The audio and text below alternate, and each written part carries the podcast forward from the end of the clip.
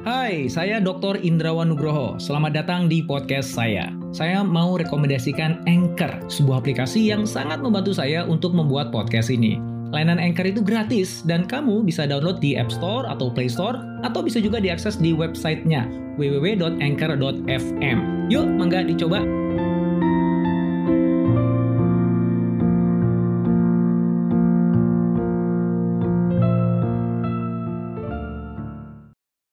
Tahukah Anda bahwa perusahaan Lego yang terkenal itu pernah hampir bangkrut gara-gara terlalu nafsu berinovasi? Ya, betul banget. Ternyata berinovasi itu nggak bisa asal, nggak boleh terlalu nafsu juga. Ada pakem-pakemnya. Hanya karena Anda punya uang banyak dan orang-orang terbaik, nggak jaminan bahwa inovasi yang Anda buat akan menghasilkan keuntungan bisnis. Jadi harus seperti apa ya proses inovasi itu? Yuk kita temukan jawabannya dari kisah naik turunnya bisnis Lego berikut ini.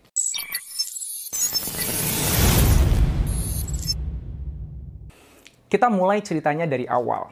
Tahun 1932, Oli Kirk Christiansen, seorang tukang kayu yang gagal dalam bisnisnya, memutuskan untuk menggunakan keahliannya untuk membuat mainan dari kayu.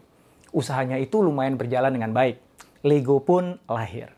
Di akhir tahun 1940, Christiansen memutuskan untuk investasi di teknologi injeksi cetak plastik untuk membuat mainannya menjadi lebih murah. Sayangnya inisiatifnya itu belum bisa membuat Lego berkembang seperti yang ia inginkan. Hingga di tahun 1950, Gottfried, anak Christiansen, menemukan ide untuk membuat mainan yang bisa disambungkan satu dengan lainnya, menggunakan sistem interlocking yang kuat. Lahirlah Lego seperti yang kita kenal sekarang. Hebatnya, mainan Lego ini adalah ketika seseorang membeli set yang kedua, maka dia tidak hanya menambah jumlah mainannya, melainkan melipat gandakan permainannya. Karena setiap potongan bata dari set kedua bisa dikombinasikan dengan set pertamanya sehingga menciptakan mainan baru sesuai imajinasi si pemain.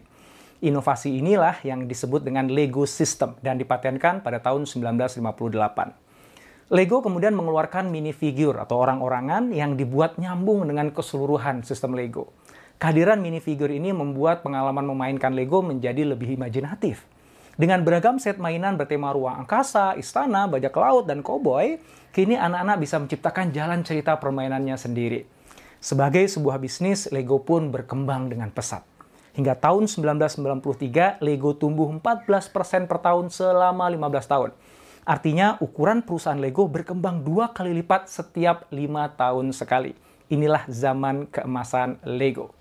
Nah, dari sini ceritanya jadi semakin menarik. Simak terus ya. Sejak itu hingga 1998 Lego mulai bergerak pelan hingga akhirnya stagnan. Sepertinya Lego telah mencapai siklus hidup maksimum produknya. Manajemen Lego pun berupaya untuk mendongkrak pertumbuhan dengan cara menambah jumlah produksinya hingga tiga kali lipat. Sayangnya penjualan tetap stagnan. Sementara biaya besar sudah telanjur keluar. Tahun 1998 Lego pun untuk pertama kalinya melaporkan kerugian usaha. Kejadiannya diperburuk dengan jatuhnya nilai mata uang Danish kroner terhadap dolar. Selain itu, produsen mainan pesaing mulai mengalihkan produksinya ke China. Hal itu membuat Lego tidak bisa menang bersaing dari sisi harga terhadap para pesaing. Dalam kondisi seperti ini, manajemen Lego terpaksa memecat seribu karyawan agar perusahaan bisa tetap bertahan. Lego harus berjuang untuk bangkit kembali. Saatnya Lego melakukan inovasi secara lebih agresif. Lego kemudian merekrut 30 inovator muda dari sekolah desain terbaik di seluruh benua Eropa. Mereka ditantang untuk membuat lini produk baru Lego. Dari situlah kemudian lahir banyak sekali produk baru seperti Lego Snap, Primo, Scala, dan Wars. Melihat pesaing yang sedang panas-panasnya membuat mainan action figure, Lego pun juga nggak mau kalah. Maka Lego membuat produk serupa yang diberi nama Jack Stone yang bisa dibangun kurang dari 10 menit. Ada juga produk bernama Explore yang ditujukan untuk balita yang tidak memerlukan konstruksi sama sekali. Produk yang paling digadang-gadang manajemen saat itu adalah Lego Galidor, mainan action figure yang dilengkapi elektronik. Galidor bahkan memiliki TV show-nya sendiri yang memberikan konteks cerita pada mainannya. Upaya marketingnya pun nggak tanggung-tanggung melibatkan jaringan franchise McDonald's. Saya stop dulu ceritanya di sini. Sudah bisa kelihatan ya betapa desperate-nya Lego dan desperation itu mendorong Lego untuk berinovasi secara membabi buta. Nah, sekarang menurut Anda gimana hasilnya? Apakah beragam inovasi itu berhasil mengangkat Lego dari stagnasi? Hai, sebelum kita lanjut podcastnya, kamu sudah pernah dengar Anchor kan? Anchor adalah all-in-one podcast editing platform yang saya gunakan untuk rekaman, edit suara, tambah lagu, dan semua hal dalam pembuatan podcast yang sedang kamu dengerin ini. Anchor bisa membantu kamu bikin podcast kamu sendiri loh. Caranya gampang, tinggal download dari App Store atau Play Store, atau bisa juga diakses di www.anchor.fm. Download Anchor sekarang ya,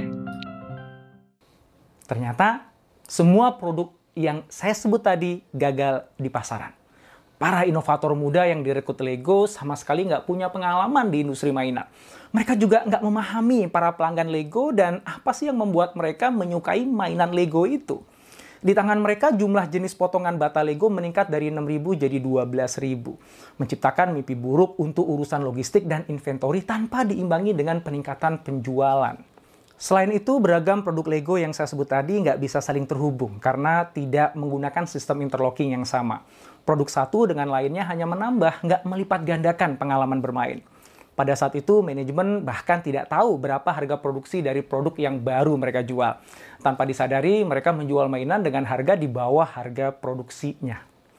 Beragam produk baru yang digadang-gadang dapat mengeluarkan Lego dari stagnasi justru jadi jalan menurun panjang untuk bisnis Lego. Oh, satu lagi. Saat itu Lego juga berinovasi menciptakan Legoland, sebuah theme park yang ingin menandingi Disneyland. Sayangnya manajemen Lego tidak memiliki keahlian yang memadai untuk mengelola sebuah theme park. Legoland akhirnya jadi beban bagi bisnis dibandingkan membawa keuntungan. Legoland akhirnya dijual ke Blackstone Investment Group di tahun 2005. Tentu tidak semua produk Lego gagal Ya, ada tiga produk Lego yang meledak di pasar saat itu, yaitu Lego Star Wars, Lego Harry Potter, dan Bionicle. Efek dari kesuksesan kedua film blockbuster tersebut berdampak pada penjualan Lego yang bertema sama. Sayangnya, begitu efek hype dari filmnya habis, ya demikian pula penjualan Legonya ikutan habis. Hanya uh, penjualan Lego Bionicle yang uh, bagus terus ya, hingga bisa dikatakan bahwa Lego Bionicle ini akhirnya produk yang bisa membuat perusahaan Lego terus bertahan di tengah bisnis yang menurun.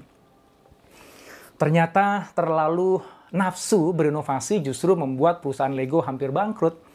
Jadi apakah artinya Lego harus berhenti berinovasi? Di industri yang siklus hidup produknya pendek, jelas Lego harus tetap berinovasi. Hanya kali ini Lego tidak bisa membabi buta. Lego harus cerdas menentukan fokus dan batasan inovasinya. Manajemen Lego kemudian memutuskan untuk kembali ke akarnya. Kembali pada apa yang membuat pelanggan fanatik Lego menggandrungi Lego.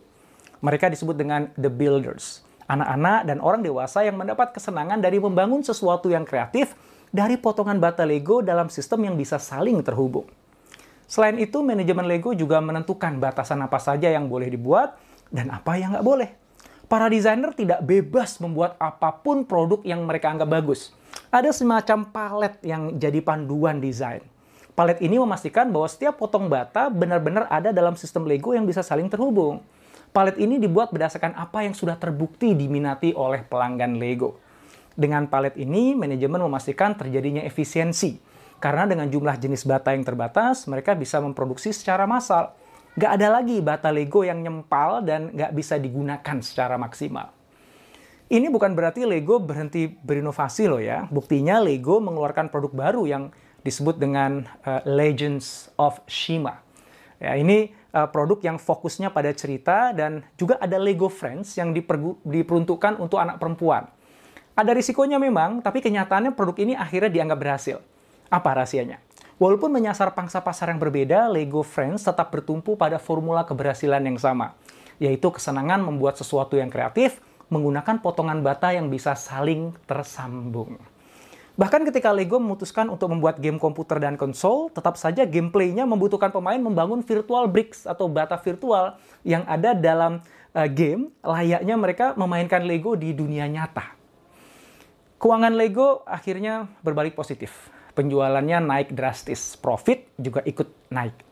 Lego menjadi produsen mainan terbesar ketiga di dunia dengan produk yang tersebar di 130 negara. Jika dibagi habis ke seluruh penduduk bumi, maka setiap orang akan mendapatkan 62 potong Lego bricks. Jika semua potongan bata Lego tadi disusun berurutan, maka dapat mengelilingi permukaan bumi sebanyak lima kali. wow, anak-anak di dunia menghabiskan waktu 5 miliar jam per tahun memainkan bata Lego. Jadi, apa yang kita pelajari dari kisah Lego ini? Inovasi itu jelas nggak bisa asal. Inovasi butuh fokus dan batasan yang jelas. Tanpa itu, maka apa yang Anda pikir itu inovasi sesungguhnya hanya kreativitas yang nggak bawa keuntungan apa-apa. Bagaimana Anda akan manfaatkan informasi pengetahuan ini untuk perusahaan Anda? Saya percaya Anda sudah menemukan jawabannya. Semoga manfaat.